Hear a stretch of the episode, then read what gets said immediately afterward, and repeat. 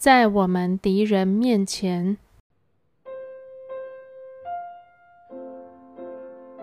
本日经文：诗篇二十三篇第五节到第六节。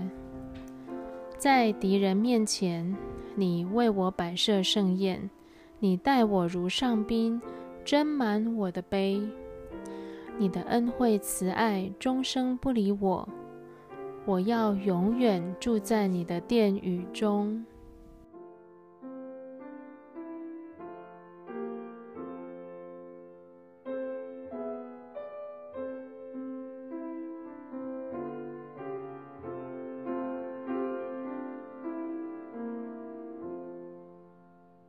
最常被归功于 Patrick 的祈祷文之一，被称为 St. Patrick 的护心铠甲，或是鹿鸣颂。在穿越爱尔兰乡村一个特别危险的地区时，Patrick 和他的一些跟随者曾经大声背诵过这个祈求保护的祈祷文。传说他们能够安全地穿过森林，是因为他们变成一群鹿。从而逃脱异教敌人的伤害。大多数学者认为，这个祈祷文是在 Patrick 之后的几个世纪才写成，但是，一般大众的看法仍然将这个祈祷文归功于这位圣徒。无论作者是谁，他们都以流利动人的方式捕捉到这个意象，就是上帝强大保护的灵。围绕着信徒，并给予他们安慰和力量，就像诗篇二十三篇的诗人提醒我们：上帝丰盛的供应，即使是在我们的敌人面前。请注意，诗人并没有说上帝移除或摧毁敌人，而是上帝满足我们的需要。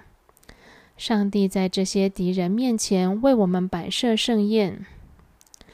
上帝用油膏我们的头，这象征着上帝将我们分别出来服侍。上帝使我们的杯满意，提醒我们生命中所受赐予的丰盛。很多时候，当我们发现自己面临反对力量时，我们的祈祷是为了使那些不同意我们的人改变想法。然而，如果我们祈求上帝提醒我们成为福音使者的呼召，那会怎么样？如果我们求助上帝保护我们的心灵和思想，使我们的愤怒和分歧不致定义我们是谁以及我们如何对待他人，那会怎么样？Saint Patrick 和 Saint Columba 都找到方法去面对他们的敌人。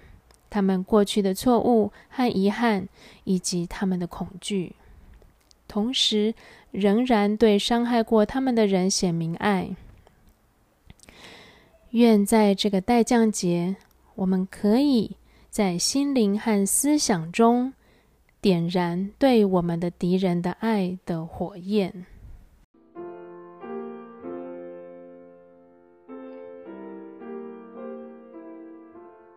让我们一起来祷告。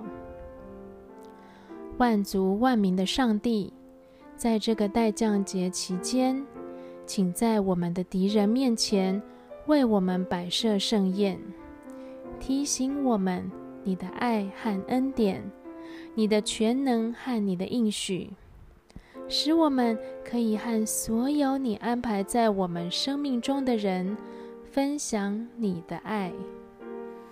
祷告是奉靠主耶稣基督的名，阿门。